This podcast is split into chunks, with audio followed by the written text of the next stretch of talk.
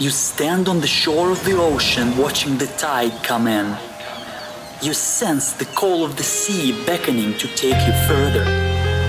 You step forward little by little, not knowing what to expect, but expecting more. You keep going as the ocean calls, calls you to enter in to deeper waters.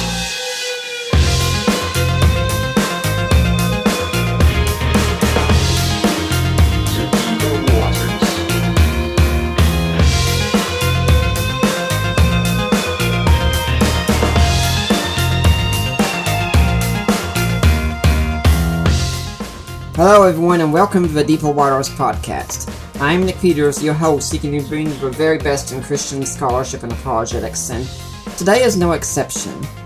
A few months or so ago, my folks ta- were talking to me on the phone and said, We saw this lady on Bill O'Reilly's show, and she was talking about a book about marriage and the culture today.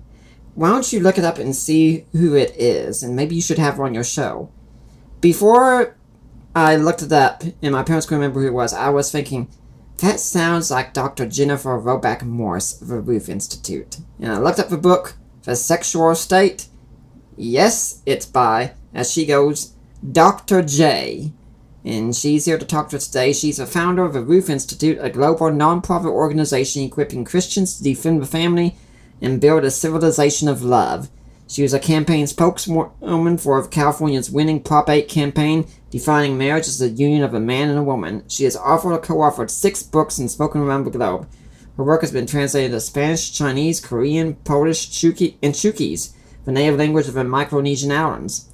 Her latest book is The Sexual State, How Elite Ideologies Are Destroying Lives and Why the Church Was Right All Along. She earned her PhD at the University of Rochester and taught economics at Yale and George Mason universities. She was named one of the Catholic Stars of 2013 on a list that included Pope Francis and Pope Benedict XVI. Dr. Morse and her husband are parents of an adopted child, a birth child, a goddaughter, and were foster parents for San Diego County to eight foster children. In 2015, Dr. Morse and her husband relocated to Lake Charles, Louisiana, where the work of the Ruth Institute continues. Dr. J, welcome to the Deeper Waters podcast. I'm so glad to be in mm. deeper waters with you, Nick. I'm glad to have you on board. Now, what I'm curious about right at the start is how is it that a professor of economics becomes an expert on marriage and family? Well, eh, you know, I, I, the short answer, Nick, is grace, uh, because I certainly didn't plan it. I couldn't have planned it if I had tried, honestly. Um, so, so as my bio indicates, um, I had a pretty serious professional career, and at some point, I decided that it was safe to have kids. Uh, that I was far enough along in my career that I could risk having children. And um, my husband and I tried to have kids, and then we were unable to have any kids. And so, for about four years, we struggled with infertility. And that, for me, was a whole spiritual experience because it really taught me that I couldn't control everything by trying harder and, you know, following all the rules of my social class and educational class and so on. Um, and so, we ultimately resolved our infertility crisis by adopting a little boy from a Romanian orphanage. And then six months later, we gave birth to a daughter. And so within six months, we had had two children uh, enter our home. And it, uh, honestly, it was like a, a controlled experiment because the the the three the boy who is by that time three years old had had so much struggle uh, behind him, and our little girl was born in the normal way, and you know, in a pretty normal home, and so on. And w- what you can really, what we saw very clearly, is that children need their parents. You know, children need their parents. End of story. And so, you know, during those years when our, our main focus was really struggling to, to get him on track and to help his development and so on and so forth, um, i- i- we were preoccupied with that but but uh, all the while I was kind of looking around me and realizing, you know, our culture is not taking seriously the fact that kids need their parents.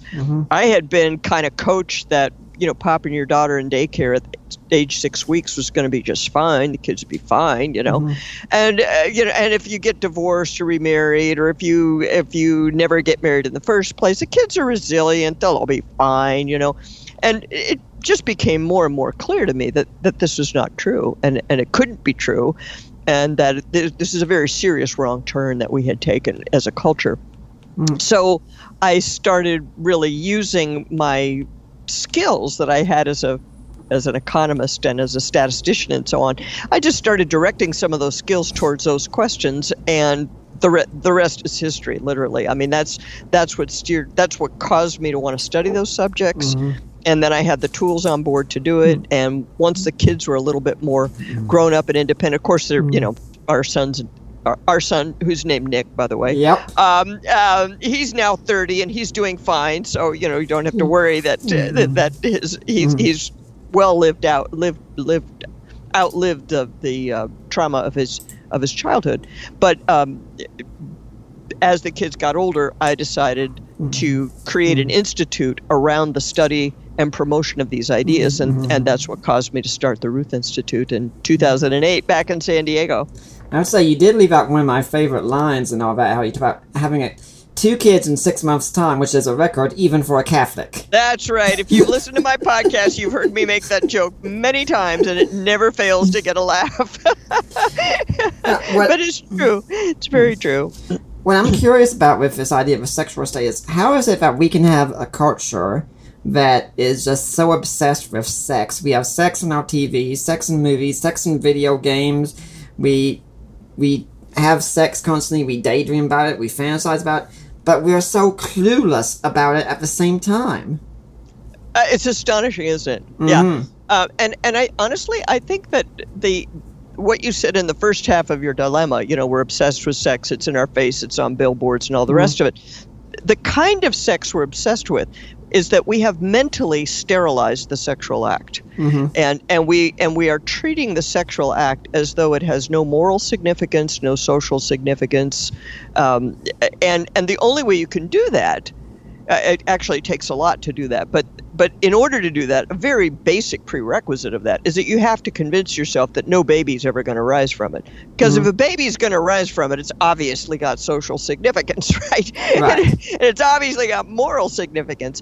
And mm-hmm. and you wouldn't want to be in a society where everybody's being sexually stimulated at random for no particular reason uh, if you thought that could lead to a baby right? So so a, an absolute prerequisite for the for the dilemma that you see uh, that you you know I think correctly pointed called attention to uh, the absolute prerequisite, minimum prerequisite for it, is that everybody has mentally sterilized the sexual act, and and many other things flow from that, of course, and there are other elements to it too. You know, there are a lot of people making money off of that bad idea about sex, but at the very minimum, you, you have you can't take procreation seriously. I guess that's the way I would put it.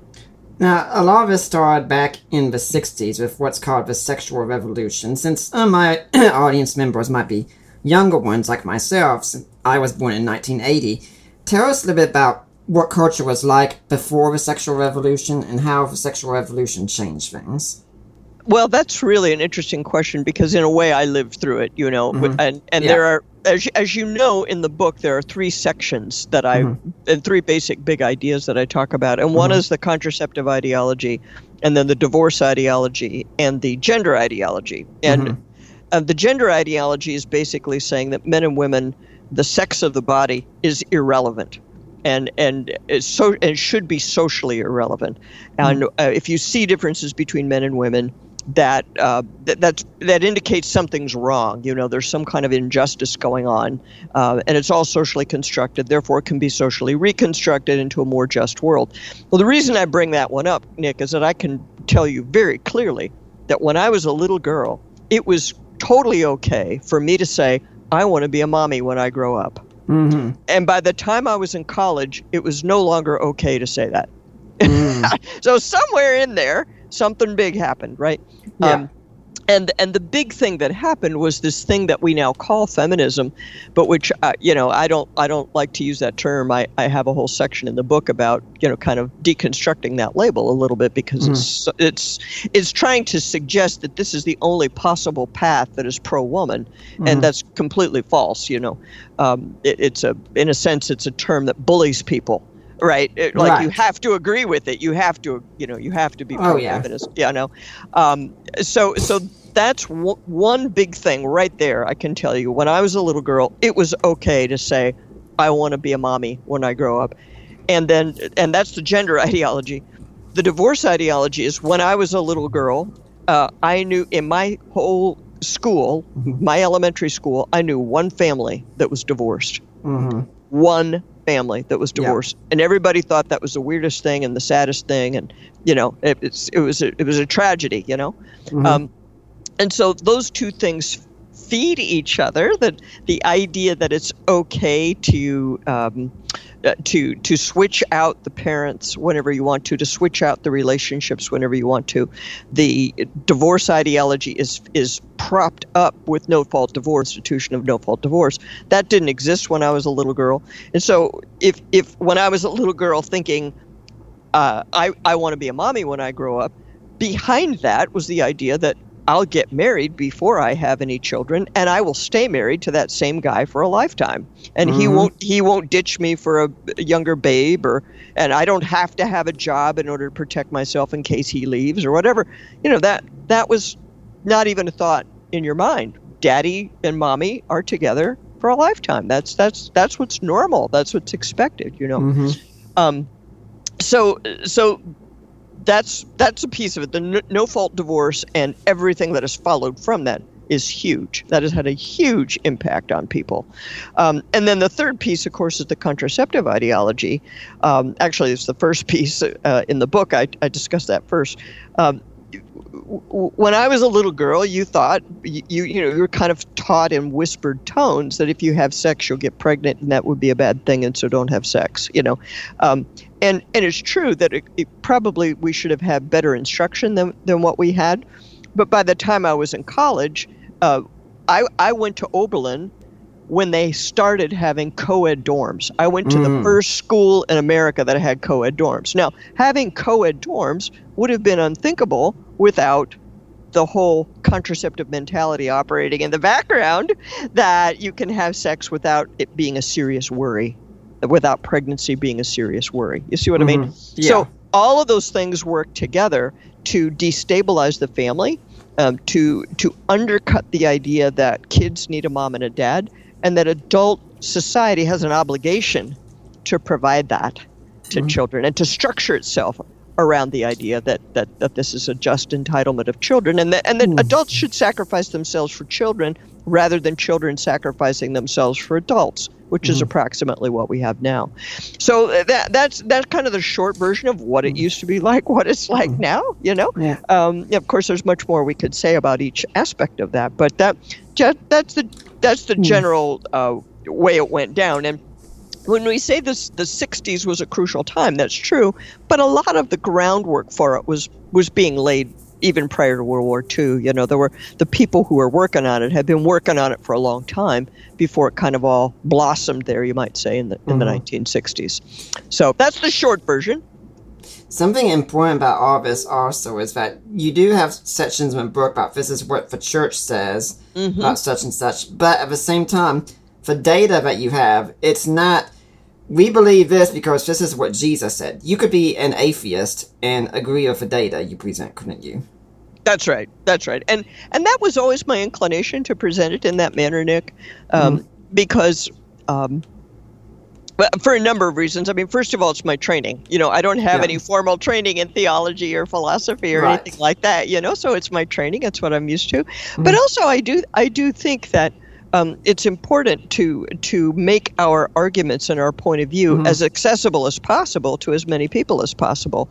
Uh, so so when I first wrote the sexual state, I didn't really have very much explicit about church teaching in it. My editor said, "Hey, this would be a good idea." I ended up with a Catholic publisher, which I I didn't know where I was going to end up. I shopped it to a number of conservative publishers, which is kind of an interesting story too. But anyway, I ended, when I ended up with a Catholic publisher, they said to me, you know, why don't you just spell out this is a church teaching? You know, and and as you know from the book, those are very short little chapters. Yeah. Um, and and by and large, the things that I have to say in there, th- th- I, I support them with Catholic documents and stuff. But you know, this is the common heritage of almost all the churches for a long, long time. You know, and, Mm-hmm. and so and and a lot of, uh, as you know, I have a lot of followers who are who are not Catholic, and I, I view myself, including still- myself. including your your divine self. Yes, of course. And um, I I think it's really important to be building an interfaith coalition to roll back the sexual revolution and to, and to build a Christ-like society. You know, and there, there are so many people who agree on on a lot of these points that,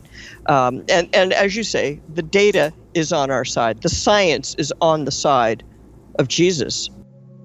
Hi, this is J. Warner Wallace. If you're a fan of clear thinking and of being able to make the case for what you believe as a Christian, to be able to make the case for truth, well, this is a great place to learn how to do that. This is Deeper Waters with Nick Peters. Nick has a number of great guests on his show, and I've been just honored to be one of those guests. So if you want to carve some time to be able to become a better Christian case maker, this is the way to do it, right here at Deeper Waters with Nick Peters. You know, all these things that you say that we've come to believe now. What I find incredible in the realm of apologetics is I'm having to defend statements today, 20, maybe even five years ago. I never would have thought I would have to defend. I, I never would have thought I'd have to defend. There's a difference between men and women. Yep. And now I talk to college students who think they're so enlightened because they know that's total baloney. Right, I know. That's why I put that one chapter in the book. Mm. Are men and women really different after mm. all? Mm-hmm. and that chapter, you know, like it go. No, you're totally right. And and and the re- the reason that's happening to us, Nick, mm, is yeah. that is that we have not adequately responded to the earlier rounds of the sexual revolution, and therefore it just keeps going. You know, mm-hmm. it just it just keeps it, it keeps rolling. They never look over their shoulder and say, "Gee, did did it work? Did the last round work?" Never mind. You know, just plow ahead with the next new bit of craziness. And so the gender ideology is extremely toxic now. Um, and you know, getting getting crazier all the time because what it's doing is deconstructing the body itself. This is a claim that the human body is unimportant, um, and and that the human body is somehow something that needs to be transcended. Well, you know, if you, I, I don't know how much church history you've had, but this is Gnosticism, man. This is Oh, the yes. oldest, oldest and most persistent heresy. Uh, uh, you know, uh, uh, Augustine was fighting it. Aquinas was fighting it. You know, I mean, it, it's it's and we're fighting it in a in a new and more toxic form because it's got all this technology to back it up. You know. Um, so anyway, that one chapter in the book I'll just mention for your for the benefit of your listeners who should really go buy the book. But Definitely. in that one in that one chapter in the book, um, I start with a with an article that deals with differences between boys and girls in utero. Okay, so the mm-hmm. differences between boys and girls appears before birth. You cannot tell me this is socially constructed. You cannot mm. tell me that the body is insignificant when you have differences. More boys, and listen, get this: more boys are conceived but fewer but more boys die before birth so there's more stillbirths more miscarriages there are more as the author puts it obstetric catastrophes that take place for boys in utero and immediately after than for girls i mean it just goes and then it's downhill all the way boys have more struggles in every area whether it's academics and anything that, that, that you can name the li- higher likelihood of various dis- uh, disabilities and disorders and so on and so forth much more likely for boys than for girls. So this is not what what is this male privilege? I mean, what the heck? Where how can this possibly be that all of this is a social construct? This hmm. points us to the fact that there are differences in the body and that the body is significant. And that's the point that the true revolutionaries despise, Nick. They hmm. despise the fact that the body is important. They want to be above it somehow, you know? Hmm. And um, that's what we're dealing with. That's what you're dealing with with those college students who think they're so special because because boys and girls are really the same and you can change your gender and you can mm-hmm. change your sex and all this stuff. You know, we're so sophisticated, we're so special. No, you're not. You're just out of you're just out of touch with reality. Yeah, I, I, I can't but think back to my interview with Nancy Pearcey on her book Love Thy Body. I'm sure you're familiar with it. Yes, I am from. I read it. I read it in manuscript. I think I've got a. I hope there's a blurb from me on the back of the book, mm-hmm. we talked about it quite a bit before she wrote it. It's a great book. I'm so glad you talked to her. Yeah. Anyway, go ahead about Nancy. Well, it's just that that's the whole thing she says. We have to emphasize the body, and you know, I'm a married man, and I can look at my wife's body and say her body is very different from mine. Glory, hallelujah.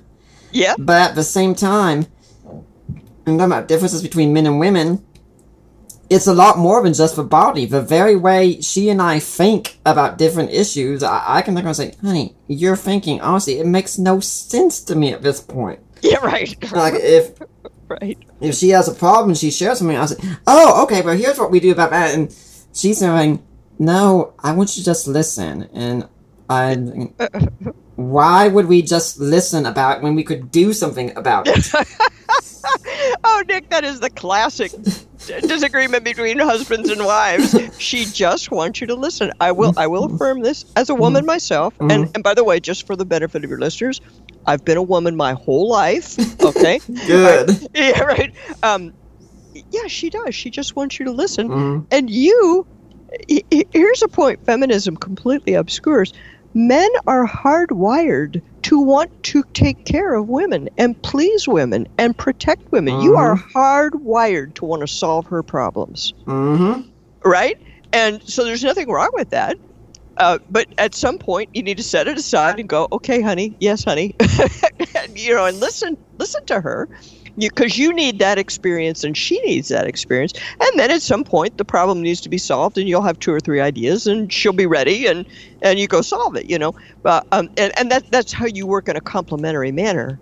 Husband and wife, right? That you Yeah. compliment complement one another, and that's a good thing. And this is designed by God to keep us from being crazy and you know, on a number of levels that we can be crazy if we're all wrapped up in ourselves, you know. Um, So, but that that's hilarious, actually. I mean, that's so classic. So, how is it that each of these ideologies does something to destroy marriage today? Well, that's really interesting that you put it that way. Why do you put it that way? That that it's destroying marriage. You do you, you see that as the crucial uh, the crucial thing? Yeah, I do, and I really think it's an ideology of, say, Marxist governments to want to destroy the family unit because a family unit can stand independently on its own. It doesn't need any government backing. And so, if you want to have the government be the sole power, you have to eliminate the family. That's exactly right. That's exactly right. And and and the the, the love between the husband and wife is the foundation of the family. Mm-hmm. It's the foundation of the development of the child's personality. It's the um, it's the basis of the of the independent society. Each each little household is its own society. Uh, and uh, and if you are a totalitarian, if you have totalitarian ambitions, you got to put a stop to that, right? You can't have all, you can't have that man running his own house, right? Right. Uh, so so yes, it's Marxist, but the fascists had the same kind of thing running, and I would say that the that the sexual revolutionary ideology uh, has things in common with Marxism, and there are a lot of Marxists involved in it. But there are also a lot of right wing people, you know, who you couldn't properly call Marxists, who are nonetheless fully on board with the whole thing. And I, I think it's more correct to say that the sexual revolution is its own totalitarian ideology, standing on its own. And yes, you are correct. It is attacking marriage directly through no fault divorce, uh, indirectly through the gender ideology, which destabilizes our need for one another, you know, yeah. and our understanding of one another, and also indirectly through the contraceptive ideology by making it seem that um, that the sexual act is unimportant, steering the sexual act towards something unimportant, right? Um, and thereby destabilizing the thing that can hold the family together, which is the love of the mother and father for each other. You know, sometimes we can come together in a one flesh union at a time when we're not really all that happy with one another and we are now feeling a little better towards each other. You know, I mean, this is designed by God Yeah. that the sexual act builds a bond between us and also produces babies. It's a social act, it's the ultimate social act. So if you can destabilize that, then uh, everybody's off on their own. The men are off by themselves, looking at pornography and masturbating in front of a computer screen. Mm-hmm. The women are hanging around, you know, working and trying to feel good about themselves because they have jobs and they're independent and they have it all together. And hopefully they'll have a baby at 40 with IVF or something, you know. Um, and kids are just left to fend for themselves, you know, and unless they're lucky enough to be born to uh, a, a two earner, highly educated couple who are both you know well endowed with resources and so on and so forth in which case they may be they may be uh, overindulged but they may not be completely parented right? There are a lot of kids in our world who are underparented and overindulged at the same time you know?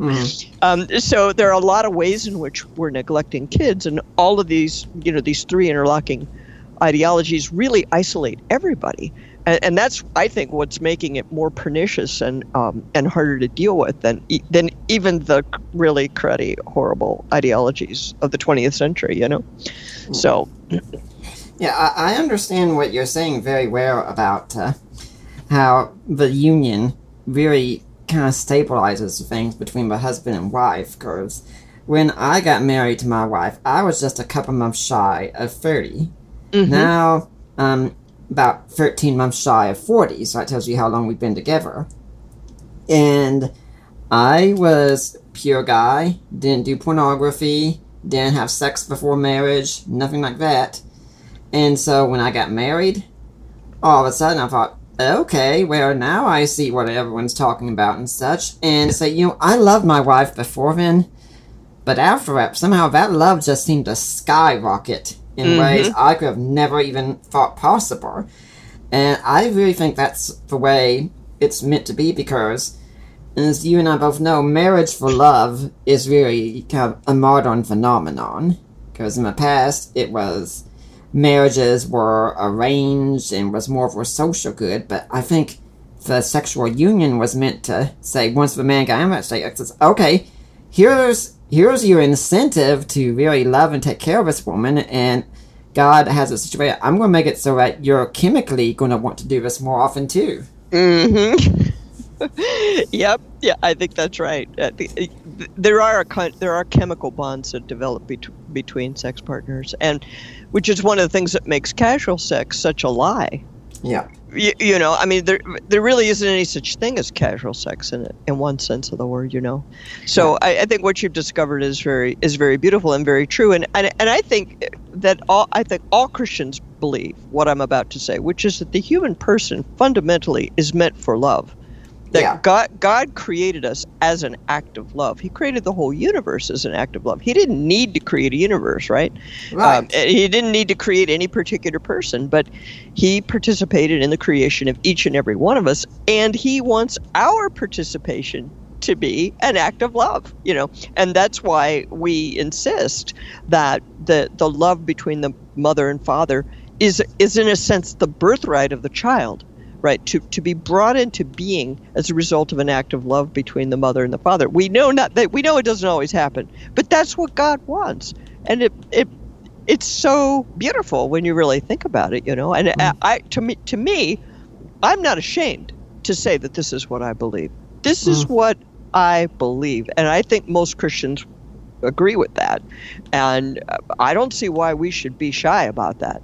You know so even though i'm giving people all the data and stuff so my atheist science science guy friends can read it and be persuaded by it so on and so forth. I have all that there for them. At the same time i want to say i will take our view of the the- of the cosmos created by god and endowed with love as an act of love you know i will lay that view of the cosmos up against your view anytime anytime our view is more appealing to any normal person Something I, I often have fun with when I talk with atheists about sexual ethics and things of that sort, and how they just seem to get so confused. I, I like to just start having fun with them and say, you know, I think the problem is you just really don't think about sex as much as you should. Maybe- may- yeah, I just don't think you know as much about it as you think you do.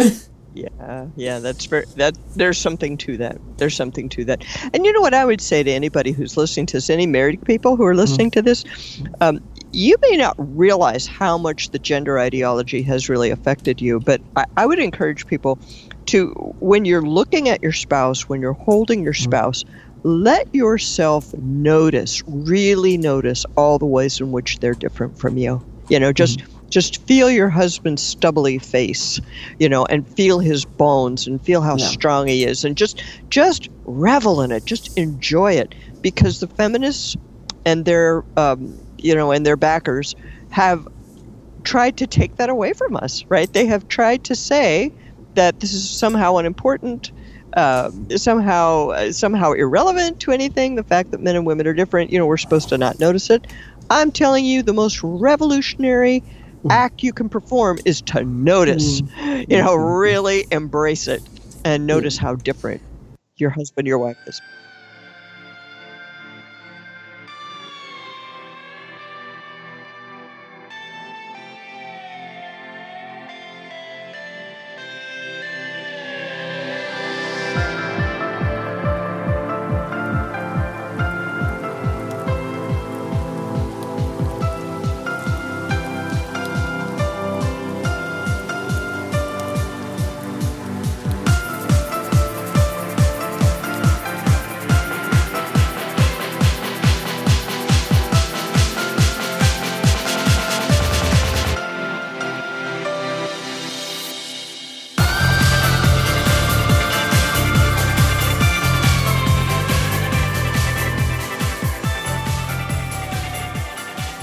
My, when you're listening to Dr. J, Jennifer Roback Morse here on the Deeper Waters podcast, talking about her book, The Sexual State.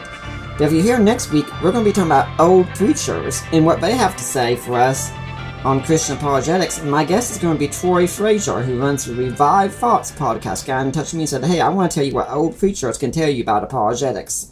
So we're going to be discussing that. You know, as soon as you talk about noticing the differences, one thing that I've always noticed since we've been married is that if I feel on my body and such, my skin, I, I tend to feel bone very easily. It's rough, hard. I don't think it's just because I'm skinny. I think it's because I'm a guy. Yeah. But my wife's skin, by contrast, just seems so soft and delicate. It, it just always amazes me every time. That's wonderful. That's wonderful, mm-hmm. and it, it is true. And you know, my husband and I are we're in our sixties now, and it's mm-hmm. still true. It's still true. You know, mm-hmm. I mean, I'm not as soft as I was. He's not as firm as he was, but it's still true that we're different, and you can still enjoy it and and revel in it. And uh, that's that's very beautiful, Nick. You know, something else that's I I do think you talk about in the book. I, it's been a while since I got to go through it, but even many Christians seem to be buying into this lie today. It happens so often. Is the whole idea of cohabitation before marriage.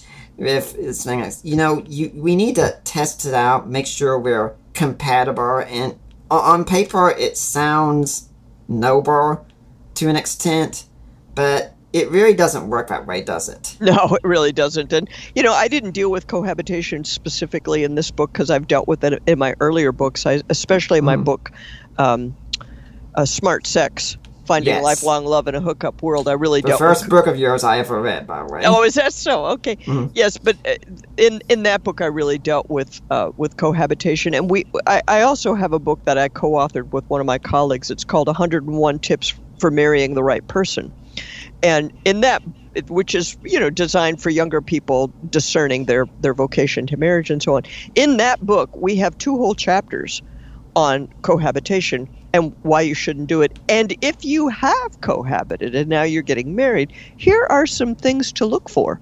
Because it has been shown nick that couples who get married after cohabiting have not only do they have a higher probability of divorce than people who didn't cohabit which uh, you know a lot of people don't know that but that's true. Um, the but but it's also the case that there's a specific set of problems that have been identified uh, that formerly cohabiting couples are more likely to encounter than couples who never married uh, who who didn't live together. And so so we kind of list list those in that book 101 tips for marrying the right person. And some of them include things like um, they don't they don't spend as much time together believe it or not. Uh, they they are they they have trust issues. They're more likely to have trust issues right? Well that's that's part of the package of cohabiting that you've kind of practiced not trusting right you've got your toe in the water of the relationship but you've always got the other toe out the back door you know you're always you're hedging your bets and you've spent you know maybe a few years hedging your bets um, and that's a habit that you need to work on to get rid of. And so hmm. that's another way of, of approaching the same set of data, right? That that data is there showing that there are problems associated with cohabitation. So one way is to say don't do it in the first place. And the other way to deal with it is to say if you've done it, don't be surprised that you have this set of problems. And of course, the sexual revolutionaries never tell you either half of that equation, right? They say right. it's, all, it's all wonderful, it's going to be better, blah, blah, blah. And, and honestly, you can look at the literature, the professional literature on it. When people first started testing this question, what happens if you cohabit? All everybody thought, everybody just assumed that cohabiting would be good for your relationship they just and they they're like busily trying to explain away the results you know mm-hmm. um, and, and, you can't explain away the results mm-hmm. you, know those, those results are pretty stable uh, so that's the way I would put it. You know, if you're listening to this podcast and you did cohabit, or you, mm-hmm. you know, you are married and you used to cohabit, or something like that, don't be surprised if you're having this kind of set of problems because you're not the only person who's mm-hmm. gone through this and who's having these problems, which is another thing the sexual revolutionaries try to do is to isolate you, right? Mm-hmm. And make you feel like if you're having problems, it's not the fault of our mm-hmm. ideology. Oh my goodness, no. You just are not cool enough. You are just not together enough. If you would just get rid of your old, tired religious baggage, blah, blah, blah, you would be fine. You know, that's the way they treat people. Mm-hmm right and and yeah. that's that's one of the things that i think the sexual state does a good job of unmasking for people you know so if people read that then they can kind of mm-hmm. go oh, oh it's not just us mm-hmm. but we're not the only ones you know yeah i like to remind everyone again also at this point that here at the deeper waters podcast everything we do is supported by listeners like you i really encourage you to go to my website deeperwatersapologetics.com there's a link on the side that says something along the lines of help support the work of Deeper Waters Christian Ministries. You click on that, you get taken to the Ministry of Risen Jesus. You've gone to the right place. Those are my in laws, Mike and Debbie Licona. And you make your donation there. You get in touch with me or my wife Allie or Mike or Debbie. And you say, hey, I made my donation. I want to go to Nick Peters. I want to go to Deeper Waters. We'll give that donation. It will be tax deductible. You can buy books that I have either written or co-written, ebooks.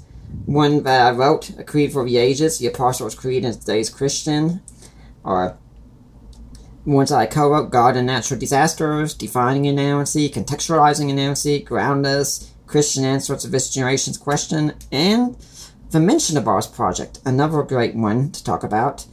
And folks, if you can't do any of these, just please go on iTunes and leave a positive review for Deeper Waters podcast. I love to see them. Now, Dr. J, do you have an organization or a charity or something like that that you'd like to see people donate to? Oh gosh, yes. I, I founded the Ruth Institute in 2008, mm-hmm. and mm-hmm. Ruth Institute is now uh, really a global operation. Uh, we have I, I, guess I've figured out I have like eight employees now. mm. And when we have our staff meetings, we have every time zone in the United States represented on there. Um, and we have people, it, the, the, of the people who are employed by us, we've got uh, Catholics, evangelicals, I've got a Jewish guy working for me now. I've got an hmm. Orthodox mm. priest working for me now. I've got a Mormon woman working for me. Nice. And what we all have in common is that we believe that marriage is ordained by God and that the human body is significant and all the things we've been talking about, you know. Mm-hmm. Um, and so, yes, by all means, people should contribute to the Ruth Institute. Uh, we have a special thing going on right now that if you become a monthly donor of $10 a month or more, we will send you a copy of The Sexual State. Um, and we also have a very active Facebook page. So if you look for the Ruth Institute on Facebook, you'll see all kinds of things going on over there. Mm-hmm. So now, what's the website again for that? The the website is ruthinstitute.org, just mm-hmm. ruthinstitute.org, um, and um, that's where you can go and donate. That's where you can go and sign up for our monthly newsletter, our weekly newsletter rather. And and let me say something about the weekly newsletter. Um, it's very important that you sign up for our newsletter for this reason. You probably know, Nick, and your listeners probably know, that organizations like Facebook and Google and YouTube are uh, attacking and deplatforming uh, people who hold traditional morality, people who, mm-hmm. who teach and hold to various aspects of traditional Christian morality. Uh, and uh, you know, so speaking out against um, gay marriage or transgenderism, that can land you in Facebook jail. You know, yeah, as they say. I've seen it happen. Right, right. And I know a guy who lost like half of his Twitter followers with a stroke of a pen somehow. You know, I mean, they're just mm-hmm. they're awful. The the big tech yeah. guys are really awful. But if you're on somebody's electronic email newsletter list, they can't really stop that. they, they can't stop me from sending emails to people, at least not yet. They haven't been able to do that. So, mm-hmm. so if you're counting on connecting with us on YouTube, and we do have an active YouTube channel, and we have a podcast as well. If you're counting on connecting to us there, that's great. We want you to come there, but that can be deplatformed. That can be shut down. That can, you know, we can end up in YouTube jail or whatever. But yeah. if you go to us uh, and go directly to our website, ruthinstitute.org. If you sign up for the weekly newsletter, you will hear from us and you will know what we're doing and you will get our information and our unique take on these very important issues that you know our masters in high te- in the high tech land just don't want you to hear about right mm-hmm. and uh, y- you should be suspicious if they don't want you to hear about it you know maybe you need to hear about it mm-hmm. and since you mentioned this topic, let's get into this one a little bit. And that's when you said gay marriage, or as I prefer to say, the redefinition of marriage. That's right. That's right. Now, when this was going on, we were told, you know, it's not going to hurt your marriage. It's not going to change things. Everything's going to be working out just the same. Well, what has been the result of it, and what do you think will be the future result of it from here? What difference does it make? Really if gays say, hey, we want to be married too. Well, I, I think uh, uh, enough time has passed that you can see some of the impact of it already. And, and I predicted that a lot of people wanted to talk about religious liberty and that they would be coming after Christians and people who objected to it. And that's true, and that has happened. And it's happened a lot. So that, that the people who said this was a problem, they were not wrong. But I per- have always preferred to emphasize something other than religious liberty because I think those other consequences deserve more attention. And one of the things that has happened is that uh, parenthood has become even further destabilized. So kids can have three parents on a birth certificate. The name mother and father is not on the birth certificate in a lot of states. In fact, that was one of the first things I had to do after marriage was redefined is go through the family code and remove the term mother and father and replace it with the terms parent A, parent B, uh, generic, gender neutral words like that. Mm-hmm. So you mm-hmm. end up, you have to disconnect parenthood from biology. That is in progress, and the full result of that is not going to be seen for a while. But you need to understand that this is happening, right? and so children the idea that children have a right to their mother and their father, that's out the window. That is gone. Mm-hmm. If you're lucky enough to have a relationship with your mother and father, that's nice for you, but you there's no understanding or presumption that every child is entitled to that. And so that we absolutely insist on that at the, at the Ruth Institute. Every child has a right to to a relationship with their mother and father unless some unavoidable tragedy prevents it you're entitled to that. That's your birthright. And you're also entitled to know who your parents are. None of this mm-hmm. business of falsifying birth certificates, okay, and putting, you know, donor. Your my father's name is donor. That's mm-hmm. crap. That's that's terrible. That's a terrible thing to do to a person. You know, to to to deliberately conceal the identity of one of their parents from them. And so th- that goes for adoption too. By the way, you know, we're not in favor of falsified adoption certificates either. You know, mm-hmm. that you for the same reason, right? for the same reason. But um, so that's one whole area.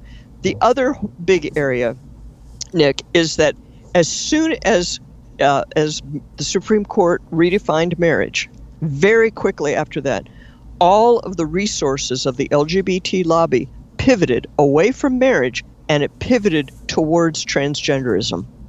Mm-hmm. If you notice, that's what happened. Even I didn't predict that. I mean, I didn't know how aggressively they would move in that direction. But I think I understand why they did it and how they did it. Because the point of redefining marriage, it was never just to help gay couples. It was never to make your lesbian niece feel better about living with her partner. That was not what it was about. It was about destabilizing the idea of, of the sex of the body being significant. Right? Gay marriage, the, the three things that I have in my book, the redef- redefining marriage moved advanced all three of those ideologies right so saying that marriage doesn't have to be a man and a woman says that man and woman is insignificant saying that kids don't really need their own parents. That's the divorce ideology right there, right? To say that there's yeah. no difference between a sperm donor, an anonymous sperm donor, uh, and and and two mommies. That that's the same as a mother and father. That is saying kids don't really need their parents. That's advancing the divorce ideology, and of course the contraceptive ideology that says that sex is normatively sterile.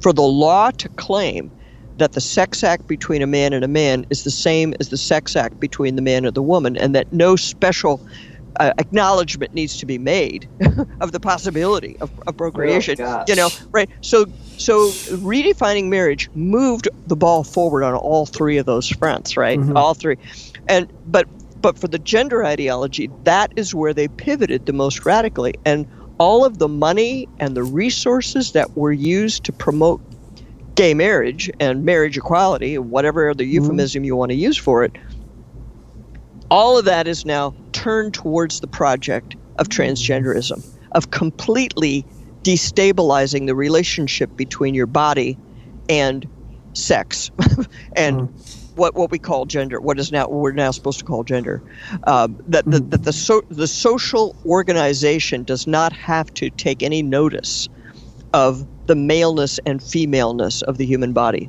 That's what this is all about. And without the Obergefell decision operating in the background, I don't think they would have been emboldened to take that transgender leap. That, that's my mm-hmm. analysis of it, Nick. Hello, this is Andy Bannister, the director of the Solas Center for Public Christianity, and I'm delighted to endorse and uh, recommend the ministry of Deeper Waters Apologetics. I've been hugely impressed watching the work that Nick has done over the years, building up the website and the podcast, the quality of the guests that he gets onto there, and I love the way that uh, the ministry challenges and encourages both Christians and those who don't have a Christian faith to really think through the claims of the gospel. I'm also impressed by just how Christ centered and Nick is and all that he does. It's his desire to see people encounter Jesus Christ and the life transforming truth of the gospel. So, uh, more strength to them. It's been a privilege to know Nick over the years, and I hope Deeper Waters goes from strength to strength. And if you haven't yet discovered it, check out the website deeperwatersapologetics.com for yourself.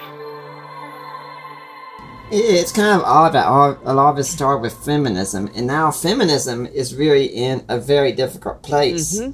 with all of this as, as I was saying, you know, feminism started. I mean, of course, I'm a supporter of what would be true feminism, that women being treated equal in areas where they are equal, you know, equally human, things of that sort, things like that. But the idea was that it was thought that men are superior, and now a lot of feminists are willing to say, no, women are superior. I like what Peter Clay says men are superior at being men, and women are superior at being women. But now with transgenderism going, I like to go to these feminists and say, well, gosh, things have changed. Now, men, we're not only superior, men are now only superior at men's sports, men are superior at women's sports as well now. Right, right, right. Yeah. Mm-hmm. The, I, I don't know if you follow uh, the Christian Post, the, the mm-hmm. publication Christian Post. There's a reporter over there named Brandon Showalter who is doing mm-hmm. outstanding work not only on tra- uh, reporting on transgenderism, but he is tracking the fact that there is now a very strong rift between the feminists, particularly the lesbian feminists, and the transgender movement. So mm-hmm. what you just said there, Nick, is the key to understanding it. You know, now you and I as Christians look at this and go, well, this incoherent ideology is devouring itself, you know, because uh, the feminists wanted women to be able to participate in sports, and now the men are taking over women's sports. It's going to be the end of women's sports. So mm. th- those were feminists who were who embraced feminism in good faith to help women, right? Uh, and that's what they thought they were doing. But now you can see that that the the the women we're we're being used in a way uh, as a as a battering ram, you might say, to to break down the social uh, structures around male and female, and the feminists are no longer useful for that. Now the trans people are more useful for that, and so the feminists who are just simply enraged, a lot of them, uh, because these are men who say they're women who are wanting access to women's spaces.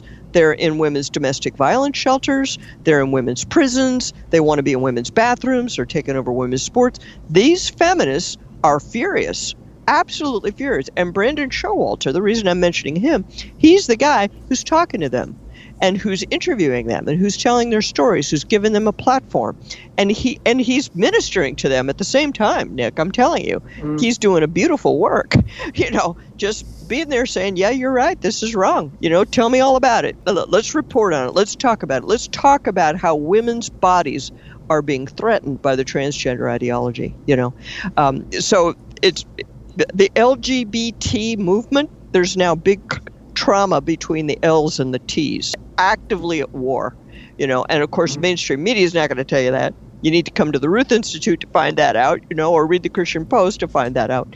Uh, but but it's a fact that the L's and the T's are at war with each other.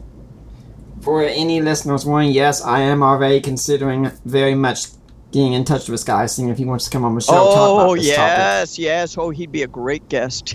you you mm-hmm. want him, yeah, for sure. Yeah, yeah, yeah. I mean, I honestly have such a hard time understanding this. First off, this whole idea that kids, even preteens, get to di- dictate to their parents that they're the wrong sex somehow, and their parents should know better, but they give in to the kids' demands. And then the uh, the second thing I see happening from this is all these uh, things with uh, boys and men taking advantage of women in locker rooms and bathrooms, and I was just sarcastically say, "Gosh, if only someone could have seen something like this coming, we could have prevented it." When anyone with a clue could tell you, most any high school boy would be happy to show up at school one day and say.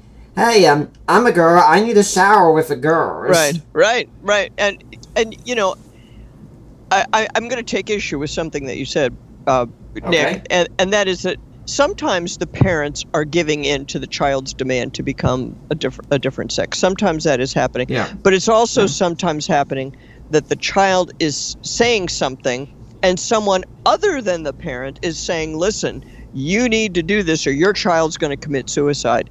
And in some cases, mm. they're saying, you need to do this or we're going to take the child away from you. And mm. this is becoming a problem, a big problem uh, in divorce cases, as you, as you, may imagine. I mean, I think, I think, you know, one parent thinks one thing and the other parent thinks the other thing. And, you know, the state's going to take sides with the uh, current transgender ideology. That's happening now. Um, and yeah. so they're, you know, they're, it's heartbreaking. It's just heartbreaking uh, seeing seeing these things happen. And I, I, just talked to Michelle Cretella, who's the president of the um, American College of Pediatricians. She would be another great guest for you, Nick. Um, mm-hmm. She is the most outspoken uh, medical critic uh, of transgenderism, and she, she, just explained to me the the never mind the surgical treatment of transgenderism, mm-hmm. simply the uh, the hormones that they're giving ch- small children, you know, to to block the onset of puberty, and then once puberty has been blocked, then to give them cross hormones that the, the hormones of the sex that they aren't, you know, so that they can con- continue the facade of being the opposite sex that they are. It's it's doing terrible things to their bodies, irrevocable things to their bodies, and it hasn't been studied you know, it has mm-hmm. not been thoroughly studied, and yet they're experimenting on these kids for all practical purposes. So it's it's mm-hmm. really showing that this ideology of the sexual revolution, this it, mm-hmm. it is a it is a it's a totalitarian ideology. It desires mm-hmm. to consume everything in its path.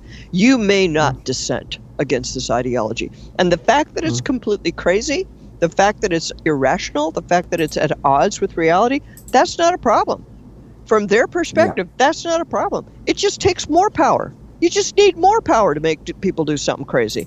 If you can make mm-hmm. people say Bruce Jenner is a woman, you can make them say anything. And mm-hmm. and that is really in the end the point of all of the sexual revolutionary ideology. It's a power game and it has been from mm-hmm. the beginning. And in, in 1965 you could be forgiven for not seeing that but I don't think you can. I don't think you can avoid seeing it now. You know, the way all of these pieces have developed. We haven't even talked about the family courts and the injustices that that come through the family courts and the way that people's lives get manipulated and controlled uh, it, it, through through divorce courts. Things would be absolutely unthinkable in any other context. Mm-hmm. You know, for some functionary of the government to be telling you whether you're allowed to go to your son's baseball game or not. You know, I mean, it's completely mm-hmm. crazy. But that's what we're living in. People have been yeah. putting up with it for all this time. And sadly, we don't have the time to get into that kind of thing today, although you do cover it in your books and your podcast. But I do want to ask one more question, Lisa. next year, we've got an election year. What kinds of things should we be concentrating on doing? What I mean, are there any saying some candidates also we should look and say, okay, that's the candidate I need to be careful to not vote for, or one that say uh, that's one I should vote for. You know, Nick, I don't pay too. I, I, honestly, I don't pay too much attention to electoral politics because I, I got mm-hmm. other things I got to do. um, mm-hmm. But but I, I do think you need to take this. Christians need to take these issues very seriously indeed. Uh, do mm-hmm. not assume that uh, that that you, you got to assume the worst about most of the politicians, yeah. honestly. Um, and what I would say to people is that you need to be involved in your local elections. You need to be involved mm-hmm. in your local school board. You need to be at your school board and tell them you don't want transgender ideology being taught in your school. And and I would say specifically to people who have been who are retired, if you're retired, you need to get back on the playing field because they can't take your job away anymore, can they? They can't fire you, nope. right? So you, but you may have connections, you may have um, uh, knowledge about your profession or your occupation, uh, and you need to be involved in steering it away from some of this crazy stuff. Because the people who are people who are still school teachers, for example, people are still mm-hmm. school teachers. They are mm-hmm. under enormous pressures to conform. Christian people are being driven out of professions because they won't go along with this stuff. Well, I mean that that that's something that has to be addressed. I can't address it. You can't address it. Only teachers and former teachers, you know, really mm-hmm. can do something about it. So I would really call on people to to think that through uh, and use your discernment to figure out is there is there mm-hmm. something local where you can have an impact uh, with with what you know and who you know. Yeah, Dr. J, it has been such an honor and a thrill to have you on here, and I hope this is the beginning of a great relationship between the Ruth Institute and Deeper Waters, because we'd love to have you back on here again. Um, do you have a blog, a website, an email way people can get in touch with you if they want to find out more about you and your work? So, yes, you can follow us at uh, ruthinstitute.org. Uh, ruthinstitute.org. That's where you can sign up for our weekly newsletter. You can follow us on Facebook, the Ruth Institute Facebook page, and you can go to our YouTube channel uh, where we have. Last year, we had a summit for survivors of the sexual revolution, and we had a full day and a half of lectures and talks and uh, and workshops and stuff, and that's all been recorded, and so you can go watch that uh, and and learn more about every aspect of sexual revolution from watching those talks. And that's not just me right? Those are other people who have survived the sexual revolution, of people who have other kinds of expertise. So follow our YouTube channel. We have a podcast. Uh, the podcast that includes my talks and my radio shows. This will be on the podcast. I'm pretty sure we'll cross link it. Um, oh, excellent! Right, um, and um, and and our Facebook page and our newsletter. And you know, by all means, join us because we need you. We absolutely need all hands on deck do you have any final thoughts you'd like to leave for the Deeper Waters audience today? Um, love the Lord your God with all your heart, mind, soul, and strength, and your neighbor as your, and you can't go wrong. I think a very wise man said that same kind of thing. Yeah, I heard. That's what I heard. That's what I heard. I st- I well, steal all my best material, Nick. well, Dr. J, I, like I said, I'm very grateful to have you on. Hopefully, we'll see you back here again sometime. Thanks very much, Nick. I'd like to remind everyone that next week we're going to have Troy Fraser on talking about revived thoughts. What do old pastors from a century or so ago have to tell us about Christian apologetics today? Now, I am Nick Peters, and I am signing off.